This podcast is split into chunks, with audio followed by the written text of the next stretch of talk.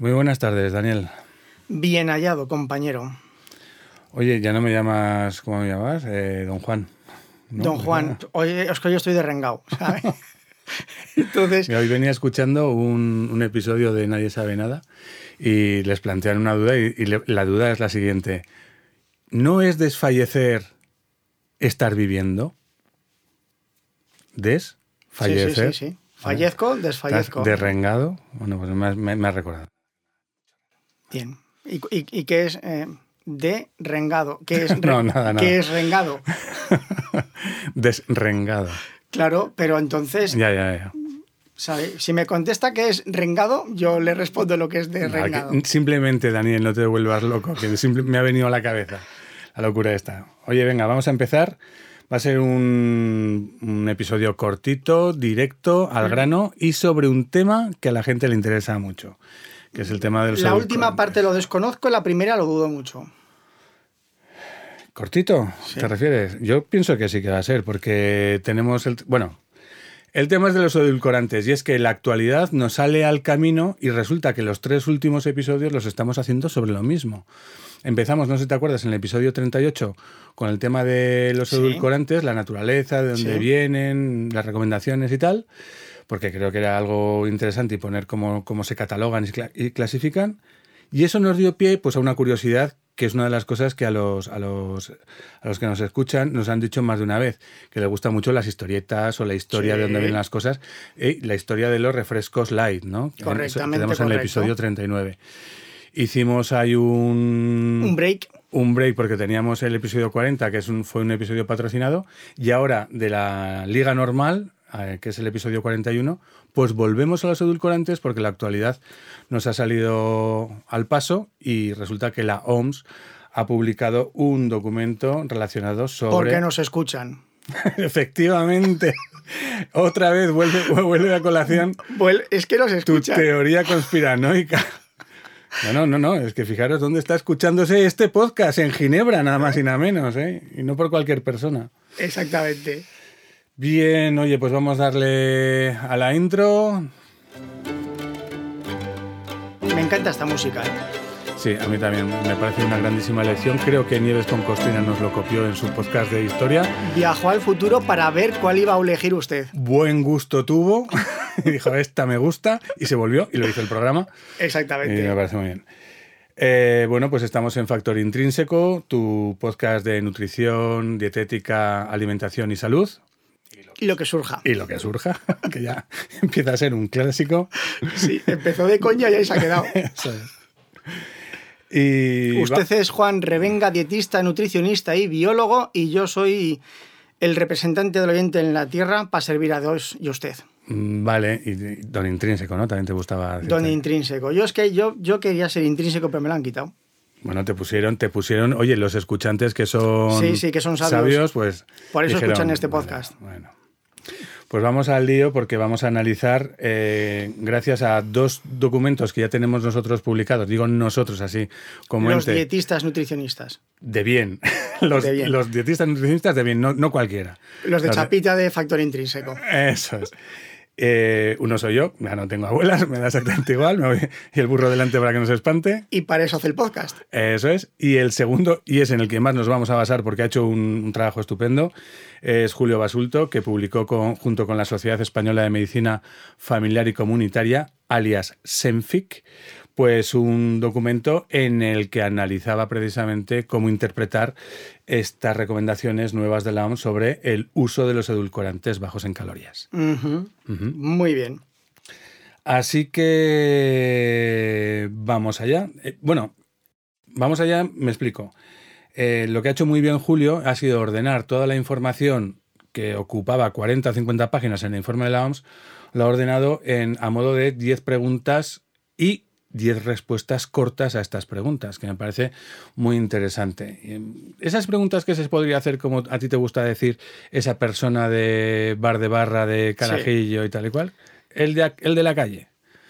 Y bueno, pues ahí están las 10 preguntas. Pero antes de entrar en ellas, y aun a riesgo de repetirnos, o sea, que repitas alguna de las que haya trasladado Julio en su documento, ¿A ti qué te parece el documento este de la OMS al respecto del uso de los edulcorantes?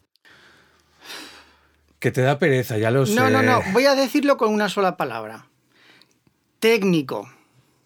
Bueno. Está hecho para ustedes, no para el común.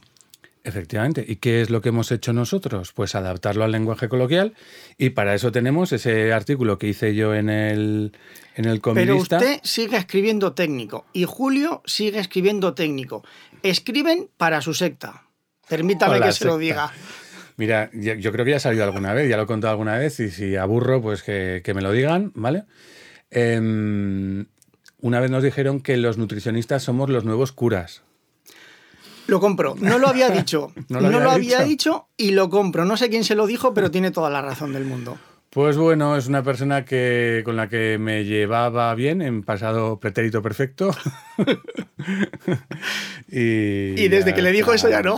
Hombre, lo miré con otros ojos. ¿Qué quieres que te diga? Lo excomulgué.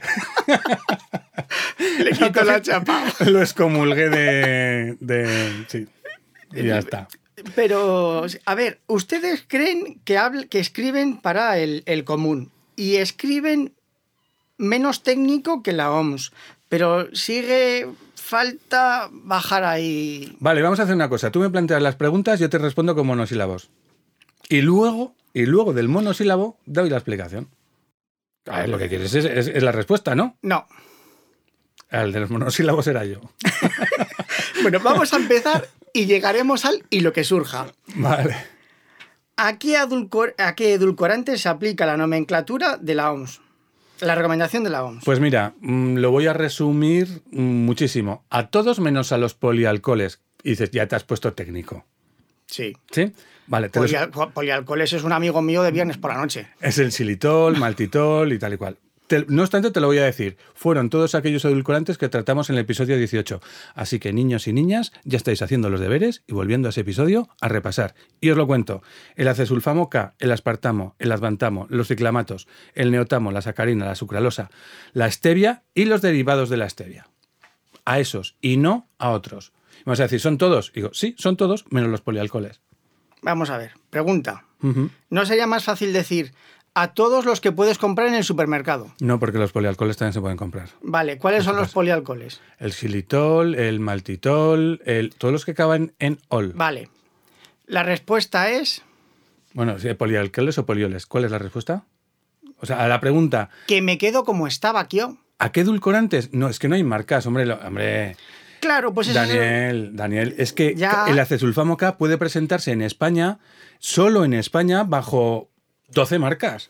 Y la aspartamo, ya ni te cuento. Y luego, además, están las mezclas de edulcorantes, que esto ya lo hablamos. Que cuando tú compras un edulcorante... Esto sí que es una conspiración y no la que nos escuchan, ¿eh? Lo hacen a propósito para que el consumidor de a pie tenga que ir cajita por cajita leyendo el contenido. Que para eso está, por cierto. Porque si se quisiera ocultar esa información, no se daría. Pero para eso se supone. A ver, escuchantes. Hay que leer. Mensaje práctico. Vas al supermercado con la intención de comprarte un edulcorante. Que sepas que si en la composición aparecen cualquiera de estos o cualquier mezcla de estos que acabo de mencionar, pues a eso se refieren el mensaje de la OMS en su informe. ¿Vale? Yo voy a añadir aquí otra pregunta. Venga. ¿Es realmente importante que la OMS se refiera a ellos o no se refiera a ellos? ¿Influye en algo? Pues sí, y te voy a contar por qué. Porque la gente cree que el otro día, después de escuchar el episodio nuestro... Que faltaba uno, decían. Del 38... ¿Cómo? Decían que faltaba hablar de uno. ¿Que faltaba hablar de un qué? No te entiendo. Usted sigue hablando que yo lo busco. Ya, pero si voy a responder algo que no me estás preguntando... No. Usted responda que esto es un añadido. Usted vale. Es importante por la siguiente razón. Porque la gente se cree... Bueno, nos haría muchísima ilusión... que el informe este de la OMS, que fue publicado a mediados de mayo de 2023, respondiera a que hubieran escuchado nuestro episodio 38 sobre los edulcorantes y creyeron que era necesario hacer esta aportación. Pues no. El tema de los edulcorantes de este informe viene desde el año 2015. Cuando acabaron su informe sobre el azúcar, en el año 2015 dijeron, ojo, que ahora va a haber mucha gente que se va a pasar de los alimentos que antes tradicionalmente llevaban azúcar, ahora a algunos los van a quitar y los van a sustituir por edulcorantes, y tenemos que ver cuál es la evidencia científica del efecto que tienen estos productos en la salud mundial. Porque han visto que hay una corriente importante de paso de consumidores que estaban consumiendo mucho azúcar o muchos alimentos con azúcar a... se han pasado a esos mismos alimentos o parecidos, pero con edulcorantes. Y la OMS ha revisado la literatura científica para ver qué efectos pueden llegar a tener. Vale. Que la gente decía que habíamos mencionado muchos edulcorantes, pero que no habíamos dicho nada de un tal eritritol o algo así. Pues mira, uno de los que no forman parte del... Es decir, vale. Nosotros no hablamos de los polioles o polialcoholes. Vale. Efectivamente. Segunda. ¿Eso significa que es mejor tomar azúcar que edulcorantes bajos en calorías? No, eso no significa ni muchísimo menos. Lo que nos está diciendo es que tenemos muy claro que el azúcar actualmente, tal y como está presente en nuestro contexto, es dañino porque nos enfrentamos a mucho, y con este informe lo que se dice es que estamos bastante convencidos también de que la sustitución de ese azúcar por edulcorantes no nos aporta nada bueno, nada extra bueno. Y esto, igual me adelanto a alguna de las preguntas de más adelante, pero es que, contéstame tú, Daniel, ¿en qué productos es típico el azúcar? O sea, ¿qué perfil nutricional tienen, bueno o malo, los productos que en cuyos ingredientes va el azúcar? Ultraprocesados. ¿Ultraprocesados o malo? Vale. Y entonces yo le quito el azúcar a ese producto, a esa magdalena, a ese refresco, a ese pastel, a esas salchichas, incluso a esa mayonesa, que llevan azúcar. Sí. Se lo cambio por edulcorante. Ah, ¿y entonces ya es bueno? No. Ni muchísimo menos. Seguimos haciendo malas elecciones. Y yo creo que el meollo de la cuestión... En lugar de meterte 100 tiros, te meto 98. Sí. Y además con un peligroso efecto. Que tú crees que has reducido muchos más. Eso es. Se llama efecto halo. Que los edulcorantes tienen un importante efecto halo. Esas personas que dicen, me pones por favor un café con leche, largo de café y con leche fría y con sacarina y... una napolitana de chocolate para mojar. Eso es. O dos, porque antes como me tomaba una cuando le ponía azúcar, ahora que le pongo sacarina, exactamente, me puedo pedir dos napolitanas. Entonces, ese es el riesgo, muchas veces el riesgo de los edulcorantes. Primero, que seguimos sin hacer buenas elecciones porque los alimentos que los incluyen no son buenos. Y dos, que además trasladen un efecto halo de que estemos haciendo algo muy bueno, con lo cual podamos de alguna forma hacer algunas cositas peor. ¿Vale? Bien. Uh-huh. Si escucháis ruidos es porque esto es un trastero ahora mismo. Sí, bueno, vamos a hacer un pequeño break y comentar que a partir de este programa suspendemos la emisión. No, hombre, como tanto la emisión... Por verano sí. No va a haber... van a comenzar las obras, por finalmente, fin, en casa de Daniel, y después... Él me había dicho que después de grabar este episodio iba a desmontar, pero no, es mentira. Ya está todo aquí medio desmontado. Ya está medio desmontado. Ando dándome golpes como... Sí, tenemos el sitio justo para estar uno de pie y uno sentado. El sentado soy yo, sí, por supuesto. Claro, como si antes además sobrara. Pues mira, pues ahora peor. Exactamente. Pero bueno, por cierto, vamos a aprovechar para... no sabemos cuándo volveremos. Sí. ¿Cómo que no? No. En septiembre, ¿no? Sí. En septiembre, pero no sabemos si el 10, el 15, el 20 o el 30. Ah, vale, sí, pero en septiembre, ¿no? En septiembre seguro. Vale. Porque cuando termine... A ver si lo que surja aquí van a ser tortas. Porque yo me voy de vacaciones del 1 al 10 de septiembre, o sea que grabaremos a mi vuelta, pues desde que grabemos a lo que se grabemos edite y se tal, publique... Pues echad el día 20 en teoría como tarde. Uh-huh. Pero bueno. Entonces, bien. Juan... Volviendo. ¿Con qué endulzo el café? Con tu mirada nada más. No paso precisamente por tener una mirada de esas características. De perrito abrazable. No. ¿Sabes cuál es la perspectiva de la OMS? La perspectiva de este nutricionista que os habla y la de cualquiera en su juicio. ¿El café se toma solo? Sí, que es que tenemos una vida muy edulcorada, en el sentido ya sea con azúcar o con edulcorantes, pero es que tenemos el umbral de lo dulce alto, no. Altísimo, además desde muchísimo tiempo atrás y además durante toda nuestra vida y parece que cada vez más, es decir, las ocasiones de comer todo dulce son increíbles. Mira, te traigo un ejemplo.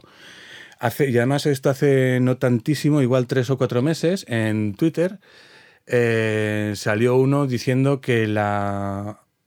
¿Qué era? ¿Qué producto era? Sí, la mostaza a la miel de Mercadona había pasado de tener, me parece que eran 12 gramos de azúcar por provenientes de la miel que tenía como ingrediente, a 36, había triplicado.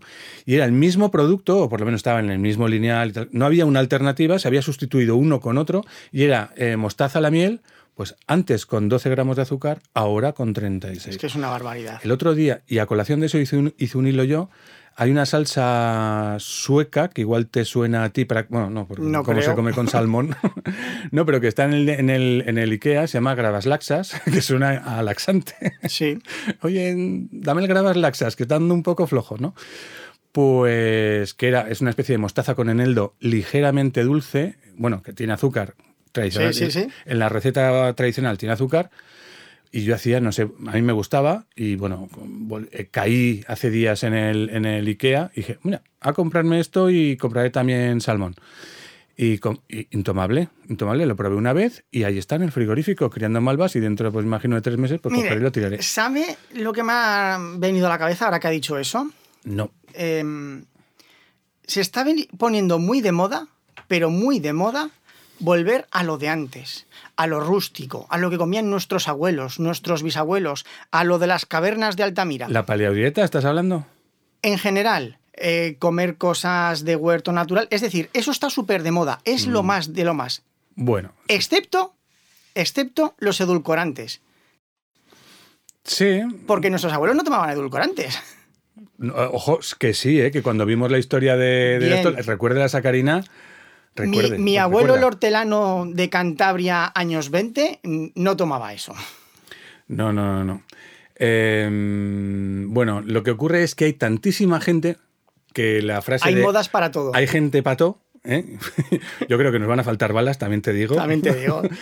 Para muchas cosas. Entonces, pues sí, hay una corriente relativamente voluminosa que hará más o menos ruido, que se centra en ese tipo de elecciones alimentarias, y otras... yo creo que hacen menos ruido, pero que suman una masa crítica muchísimo mayor, sí. Pues que van al súper y sus carros pues dan pena.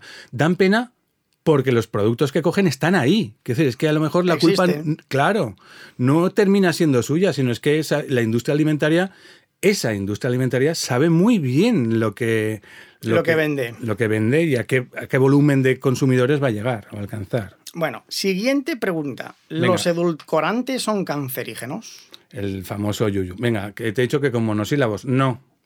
¿Y el café? ¿El café cancerígeno? Sí. Bueno, vamos a ver. ¿Más? No, fíjate, volviendo a la OMS y en sus informes desquiciantes para muchas personas, yo te recuerdo, en el año 2015 salió el informe este de el consumo de carne y procesados cárnicos y cáncer de la OMS, que volvió un poco loco a todo el mundo. Sí, se volvieron muy locos. Y todavía rula, ¿eh? O sea, todavía está dando guerra. Pues en el año 2017, que hizo menos ruido también, publicó un informe al respecto de el efecto que tienen las bebidas calientes, típicamente, sí, las infusiones, pero también sopas y cremas y tal, en el cáncer de garganta. Y sí que es cierto. Claro. Entonces, refiriéndonos a los elementos nutricionales del café, pues en líneas generales no. Y además te tengo que comentar una cosa, que esto sí que sé que lo he contado aquí. En un libro hicieron un artículo científico muy chulo, que consistió en lo siguiente. Coger, en el artículo científico, 50 los ingredientes de 50 recetas típicas de un libro de cocina norteamericano. ¿Sí? Creo que esto lo ha contado porque sí, ya lo ha comentado. Sí. Yo, el libro de recetas norteamericano, ojo, cuidado. Habría que verlo, sí, lo quiero ver. Sí, efectivamente. Cogieron los ingredientes y resulta que 2/3 de los ingredientes de esas recetas tenían artículos científicos relacionando ese ingrediente con el cáncer. Y 2/3 de todos ellos. Sí, ¿eh? Sí. Y un 1/3 de ellos tenían artículos tanto a favor como en contra del cáncer. Favorece o... bueno, al final... Sí.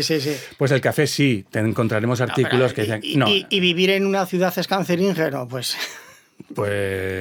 respirando el humo de los coches y tal, pues bueno. Efectivamente, sí. Pero bueno, ¿cómo puede aumentar los edulcorantes No sé por qué pongo ese acento. El riesgo de obesidad. sigue. Dale. Si son bajos en calorías. Pues... Y esta es la clave. Esta es la clave de la cuestión. Esta es la respuesta clave que todo el mundo quiere conocer. Esta. Y no otra. Y no otra. ¿Estás seguro que no quieres...? Te voy a hacer como el mago Pop. ¿No quieres escoger otra carta? Esta. Vale. Esta es la que le importa a la población. Pues por lo que he explicado antes, porque el producto que antes tenía azúcar y que ahora le estás poniendo edulcorantes sigue siendo intrínsecamente, mira como el factor, ¿ves? Claro. Intrínsecamente malo. Y que además, al ponerle edulcorantes se genera un efecto halo. Esa imagen, ahora ya no es con edulcorantes, pero sí que es con productos light. Tienes patatas fritas a un lado y tienes patatas fritas light a otro. Y entonces la gente dice, ah, pues me cojo las light. Y en vez de una, me cojo dos, ¿no? Cuando resulta que a lo mejor la reducción de calorías es mínima entre unas patatas normales y las otras. Y con esto de los edulcorantes que sustituyen al azúcar, sucede exactamente igual. Por un lado, el producto sigue siendo estrictamente, o sea, básicamente el mismo, y al mismo tiempo genera ese efecto halo. El caso es, y esto es lo que... traslada el informe de la OMS, que el uso de edulcorantes está asociado a personas que tienen mayores índices de, sí, pero mire, de masa corporal, de obesidad. ¿Puedo, Julio Basulto, voy a leerte textualmente. Venga. Es posible que este efecto se produzca porque su ingesta habitual puede alterar los mecanismos de hambre y saciedad y generar una preferencia por alimentos muy dulces que empeorarán el patrón de alimentación. Ve cómo hablan para ustedes. Quillo, si lo lees cuanto más comas de eso, más te va a apetecer el dulce. Y comerás luego algo y dirás, esto no tiene sabor, porque te has habituado a que esté muy dulce. Ha cambiado tu gusto. Bravo. Ya está. Bravo, Daniel. Muy bien. Te doy matrícula de honor en expresión nutricional. No, te lo digo en serio. Y otra cosa que se me había olvidado y que está presente en el artículo que escribí para el Comidista, que desde el año 2013-14, fundamentalmente desde el 2013 al 2014, empezaron a hacerse una serie de estudios en laboratorio, típicamente in vitro y en animales, y se ha descubierto que ya no es solamente el azúcar la que estimula... El azúcar, la molécula de glucosa, fructosa, sacarosa... No es solamente estos azúcares los que estimulan la secreción de insulina, sino que estas sustancias también dulces son capaces de estimular este tipo de secreciones. O dicho de otra forma, a ver, para que me entiendas... A ver, Quillo... A ver, tú me dices si lo hago bien, ¿eh? ¿Vale? Y si no, así me entiendes bien. Quillo... que no solamente tiene receptores dulces en la lengua, que hay receptores dulces en otras partes del organismo. Y los efectos del azúcar, Quillo, o sea, por decir Quillo no se arregla, ¿no? No, ya la has cagado, ya me he perdido. Y que los efectos del azúcar no solamente se deben a que sean azúcar, sino por ser dulce. Que eres un yonki del azúcar. Eres un yonki del azúcar. Un yonki de lo dulce. Y te dirán, no, porque yo no tomo azúcar. Pues, a ver, ahora vamos a ponernos un poco serios. Yo lo que me he dado cuenta, que tengo amigos que hace años se cambiaron a la sacarina al tomar el café. No sé cuánto tiempo llevarán tomando sacarina, así a ojo yo calcularía que entre 12 y 14 años. Y lo que me encuentro es que ahora cuando quedo con ellos para tomar un café en una cafetería, piden 2 sobres de sacarina. No. 2 sobres de sacarina. Y no me pasa con una persona. ¿En serio? Ni con una persona ni con dos. Son ya varios amigos que se echan 2 sobres de sacarina en el café. Y eso es preocupante. ¿Te puedo hacer una pregunta así a pelo, pese a riesgo de que la respuesta no justifique lo que yo quiero demostrar? Sí, por supuesto. ¿Qué más da? En ese tiempo que han quitado el azúcar y han puesto la sacarina, esos amigos tuyos, ¿cómo ha ido su peso? ¿Igual, a menos, a más? Igual. Bueno. Sé por dónde quería ir. Lamento decírselo que igual. Pero da igual. Es que la sacarina para mí es extra dulce. Sí, no, y para mí también. Es muy dulce. Aunque también dependerá de del tipo de preparaciones, es decir, el tipo de sobrecitos que en cada lugar tengan, porque la concentración de sacarina en cada uno de estos sobres puede variar. Pero ellos por automático piden 2 sobres. Yo es que no lo puedo creer. Pues mira, yo particularmente, yo usaba antes en el café, usaba azúcar. Te estoy hablando, pues igual hace 8, 9, 10 años. Y dije, oye, voy a ir a... Es que era de los pocos sitios donde me ponía yo azúcar, donde tenía el gesto de ponerme azúcar. Sí, sí. Más allá de que no suelo elegir... A mí las galletas, los bollos y tal no me gustan. No. Las cosas dulces no me suelen entusiasmar. Era el único gesto que hacía con el azúcar en el café. El único azúcar añadido. Y en el yogur también, ¿no? Fíjate, ya ahí no me lo he quitado tanto. Y con el café, radicalmente. Bueno, radicalmente ahora. Quiero decir, pasé de usar azúcar... pues yo qué sé, 1,5 cucharillas, una cosa así, de azúcar en el café, ahora 0. Y lo hice a través de los edulcorantes. Me compré edulcorantes y me puse la primera vez, yo no los conocía, no había probado, me refiero. Sí. Bueno, el gusto, no conocía el gusto. Efectivamente.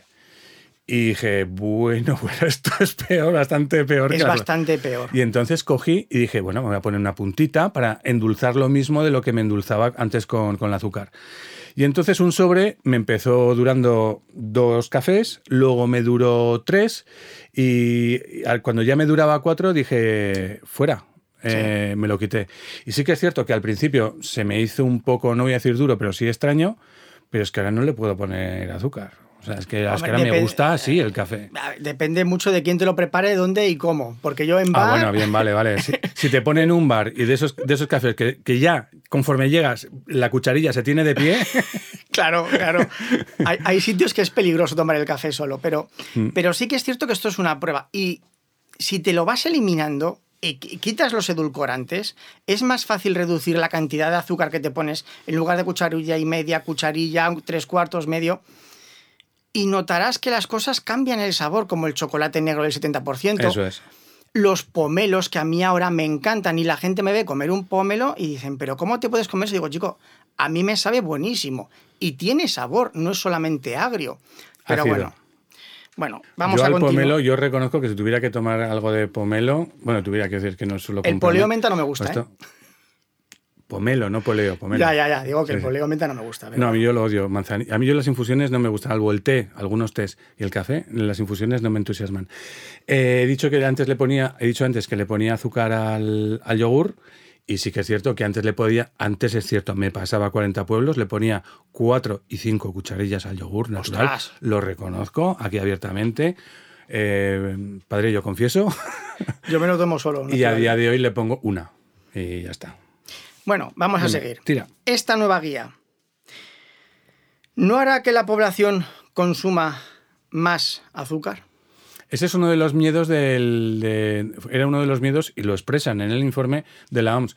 Dice, si yo ahora pongo una nota negativa sobre los edulcorantes, ahora la gente se va a pasar al azúcar. Pero lo dejan meridianamente claro, diciendo que los riesgos sobre el consumo de azúcar en el informe que tienen respectivo realizado sobre el azúcar, son mucho más evidentes que los que se tienen actualmente sobre los edulcorantes. Una cosa que le voy a decir. Dime. La gente, el perfil de gente que se leerá o que buscará o que le preocupará este informe de la OMS, antes tirarían por alternativas como la miel... o esto de Canadá, el sirope de arce, o como se llame. Pero que es azúcar, son azucarantes... pero sale de un árbol, ¿sabes? Pero es natural. Es natural, ya. Entiéndeme, es decir, la gente que lea este perfil, yo creo que antes de ir al azúcar, que ya es algo mundano y tal, buscarán algo más elevado. Pues que le lean a Julio Basulto, que me lean a mí y a muchos otros compañeros, a Beatriz Robles, etcétera. Y no, los azucarantes son pues la miel, el sirope de arce, el sirope de lo que sea... no, eso es azúcar, pero con otro nombre mucho más guay. Bueno, sí te parece. Pues no es azúcar. Sin pensarlo, enlazamos con la siguiente. Pero sí puedo tomar libremente edulcorantes bajos en calorías naturales. Entre comillas. Como la stevia, ¿verdad? Pues no, porque y esto ya lo hablamos en el episodio 38, resulta que los edulcorantes provenientes de la stevia sí provienen de la stevia o se extraen de la stevia. Y realmente los que tenemos en los sobrecitos, y hice a mirarlo, hice a mirar en el sobrecito aquellos que ponga stevia como reclamo de venta, hice ingredientes y veréis que pone glucósidos de esteviol, que es el E960. Es decir, stevia no hay. Y de hecho, y a día de hoy, aunque es un poco rara cuál es la situación legal de la comercialización de la stevia para endulzar en la Unión Europea, sigue estando prohibida la planta como tal para endulzar. Bueno, esta está un poco relacionada con la otra, porque es que no estará la industria del azúcar detrás como mano negra. Claro, que dicen, oye, que nosotros llevamos un varapalo desde principios de la década de 2010 o 2005, que nos están crucificando aquí, nos están dando por todos lados. Y ahora barra libre para la competencia. Y entonces voy a coger y voy a decir que eso, que no, que a lo que se ha pasado la gente, a los edulcorantes, que también es malo. A ver si tengo un poco de efecto rebote y vienen a mi campo. No. O sea, directamente es una chorrada como la copa de un pino. Pues menudo monoseo más largo. No, pero es claro, ¿no? Es de barra de bar. Quiero decir, una chorrada con una copa de un pino se entiende bien, ¿no? Este sí, ¿ves? Bueno, lo ha conseguido. Bueno, de manera ocasional, ¿qué es mejor? ¿Azúcar o edulcorantes bajos en calorías? Ojo, es que esto me ha recordado una cosa que no yo... A ver. Es que esto es muy duro, porque hay que acotar muy bien el ocasional. ¿Algo duro? Sí. ¿Qué? Es que es muy duro. Y fíjese que incluso me había planteado meterlo en el Torrendo Light. Esa colación del ocasional, ¿eh? Una persona, estaban hablando y una le dice a otra. ¿Es un chiste? No es un chiste, por desgracia. Es un chiste, Eugenio, tío. Por desgracia, no, ojalá fuese un chiste. Dos amigos míos. Uno tuvo un infarto hace relativamente poco y no podía dejar de fumar. Y el otro le dijo, chico, es que yo antes, por ejemplo, bebía mucho y lo dejé radical. Ojo, lo dejé radical, ya no bebo. Por las mañanas en el almuerzo con los compañeros, una cerveza. Yo lo veo venir. A la hora de comer, bueno, un vasico de vino que siempre han dicho que viene muy bien. Uh-huh. Con el café me he quitado el carajillo. La copa de orujito. Que es digestivo. Que es muy digestivo. Uh-huh. Bueno, y por la tarde si me cruzo con alguien, una cerveza o dos en el bar y ya está. Pero no tomo nada más de alcohol. No pruebo el alcohol. Me lo he quitado radical. Uh-huh. Y claro, yo decía, y antes que eras alcohólico. Imagínate, colega. Entonces, lo de ocasionalmente. Yo creo que aquí lo importante es decirle a la otra persona qué es para ti ocasional, para desayunar. Está muy bien traído, porque fíjate, y además aquí yo he hecho la prueba, no a colación precisamente de este informe de la OMS, ni muchísimo menos, a principio de curso se me ocurrió hacer la prueba con los alumnos de farmacia y les pregunté, ¿vosotros cómo creéis que debe ser el consumo, la recomendación del consumo de refrescos de cola? De Coca-Cola. ¿Uno al día? No. Y todos me dijeron, ocasional. Y digo, vale, estupendo. Ahora quiero que, por favor, me pongáis en un papel qué es para vosotros ocasional, ¿vale? ¿Qué frecuencia es ocasional? Sin decirlo en voz alta. Vale, de 37 alumnos no hubo una sola coincidencia. Claro, cada uno interpretó... Claro, es que ahí está el problema.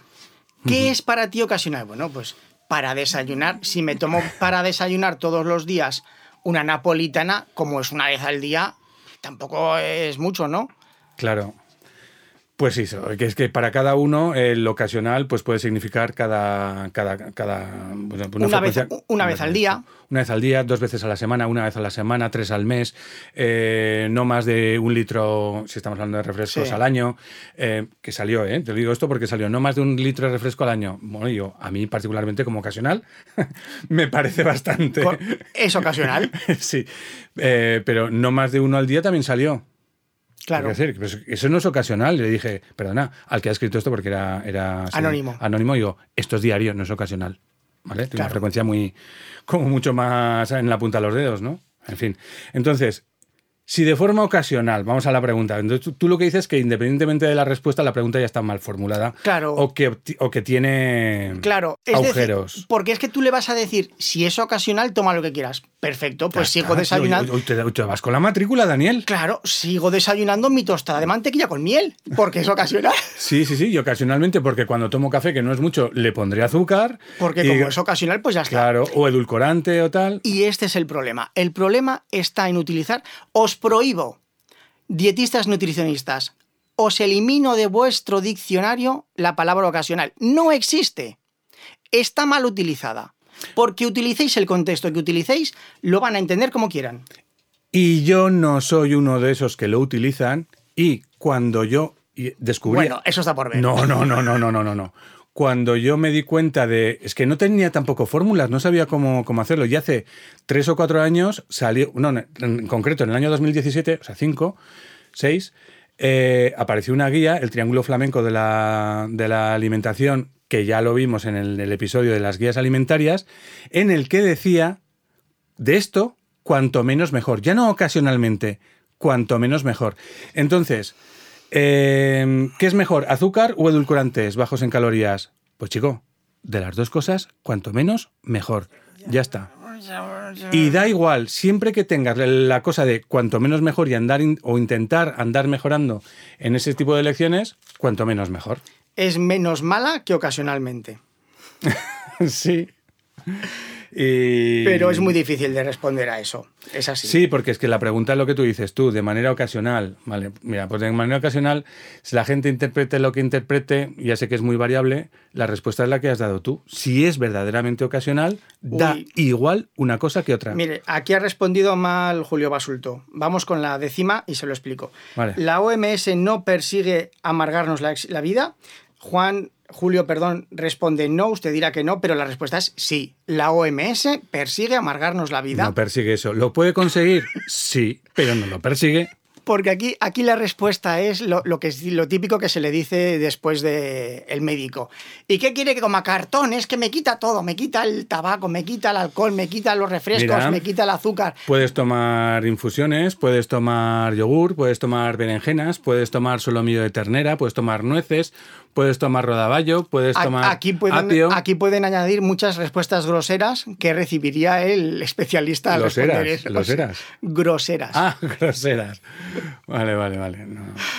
No, parecía esto más bien el 1, 2, 3 de antaño. Aquí hay un problema serio que es... Dudo que en este programa, en Factor Intrínseco, haya un problema serio. No, a nivel social, que es reeducarte. Después, porque cuando una persona ya tiene problemas serios, es porque ya lleva muchos años haciendo todo mal.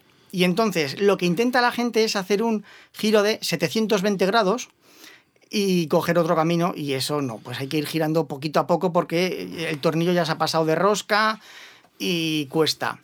720 grados es el doble de 360, es decir, es dar 2 vueltas y volver al mismo sitio. ¿Qué es lo que termina ocurriendo? Que hacen un giro muy radical, cambian todo y al final se cansan y vuelven al punto de inicio. Pues desgracia. No te diré que no. Los giros, por cierto, hay que darlos... Cuando estás haciendo las cosas mal, los giros son de 180, chicos? Incluso de 45 para empezar. Sí. Bueno, o de 30, y luego 45, y luego 90... Y si quieres empezar de 10 en 10... Pues también, como yo con el azúcar. Claro. Es mejor hacerlo a largo plazo, poquito a poco, y con buena letra, no dando pasos para atrás, que no queriendo correr. Esa es la idea, implantar hábitos y que tú veas que el nuevo hábito que has implantado o instaurado, con el paso del tiempo, y evidentemente para esos hábitos, te compensa o te resulta más satisfactorio que la situación anterior. ¿Por qué te estás sonriendo? O sea, estás con una cara de bobalicón tipo Marty McFly. Este episodio va a ser cortito, don Juan, 40 minutos. Bueno, pero es que teníamos que dar un extra para yo dije que no iba a ser cortito. Bueno, pero porque... Y me hacía muchísima ilusión que hayas participado, porque no te veía hoy con el talante de buen rollo. Digo, bueno, esto va a durar poco. A ver, lo mismo pasó con el otro. Yo siempre vengo a rastras. Luego ya empezamos a grabar y me sacrifico por usted. Me van a tomar como un cumplido. Pues sí, porque lo es. Oye, ¿nos vamos a despedir, pues, entonces? Así pues hasta septiembre cuando proceda. Vale, y lo vamos a hacer con una sorpresa. Venga, ¿vale? Mire, una idea que ha tenido buena. Se lo voy a reconocer ya. Vale, bueno, pues hemos editado una serie de cuadernillos Antillana en el que a lo largo de este verano los podéis comprar en cualquier librería, también en formato electrónico, y después de escuchar cada episodio os podéis comprar el cuadernillo y rellenar la hoja de respuestas y saber si tenéis el aprobado en el... Que además todos los beneficios obtenidos serán para una buena causa, que será mi cuenta corriente. Sí, o Save the Children, una de las dos. No, va, ahora en serio. Sí, es idea mía. Ha sido idea mía. Y la idea es que os vamos a dejar un canal para comunicaros con nosotros. Es, como no, a través de internet. Y como dicen los de... Vosotros nos escribís y con vuestras dudas, vuestros consejos, vuestras reflexiones. Año 2023. Juan Revenga implementa el correo electrónico. Eso es. No, yo he dicho internet, de momento. Sí, pero yo he dicho el medio. Porque vale. internet ya tenían los comentarios de iVoox, que no los mirábamos, tenían los de Spotify. Que ya lo sé, que era por jugar un poco al juego de Nadie sabe nada, que ya sé que tú no lo escuchas, pero que esto... Es que ellos se jactan de no decir la dirección y, sin embargo, las dudas las consultas les llegan. Ojo, ¿eh? Ojo. No, bueno, es que tienen redes sociales. Bueno, también sí pueden utilizar las redes. Bueno, no vamos a liar. Que tenéis una cuenta de correo electrónico para enviarnos vuestras dudas, vuestras reflexiones, vuestros parecer, vuestras propuestas, lo que... vuestras mierdas, vamos. Y nosotros ya veremos si la respondemos o no. Y esa cuenta de... No. Eso tiene que quedar meridianamente claro. ¿Qué? ¿Para qué sirve esta cuenta? Para enviar preguntas. ¿Qué pasará con esas preguntas? ¿Las responderá usted vía email? ¿Las meteré? No, vive Dios que no. Vale. Haremos una selección de los millones que lleguen, de esos que es un trabajo ímprobo, y después de esa selección... Pues daremos... Vendrán, algunas serán comentadas en el podcast en directo. Eso es. Vale, por eso digo que tiene que quedar meridianamente claro, no vaya a ser que la gente esté ahí... Eso es. También se me había ocurrido que la producción del programa, o sea, producción, que se dice producción... Tere y Dani. Por ejemplo, que se lean las preguntas y seleccionen las más interesantes. No va a suceder eso. Ya me parecía a mí. Bueno, por eso ya leeré yo. No hemos dicho la dirección. Yo no la voy a decir. podcastfactorintrínseco@gmail.com.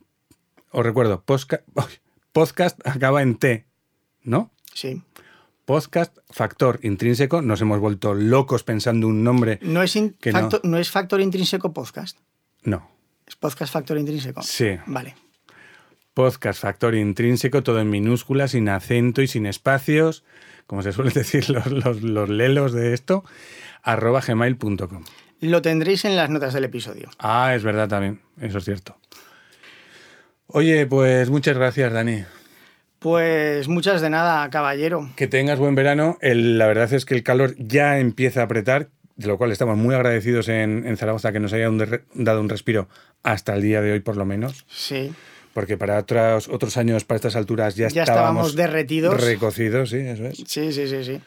Así que te recuerdo, Dani, te recuerdo. Recuérdeme. podcastfactorintrínseco@gmail.com. ¿Vale? Pues que paséis muy buen verano y hasta que nos escuchemos. Chao. Igualmente, compañeros.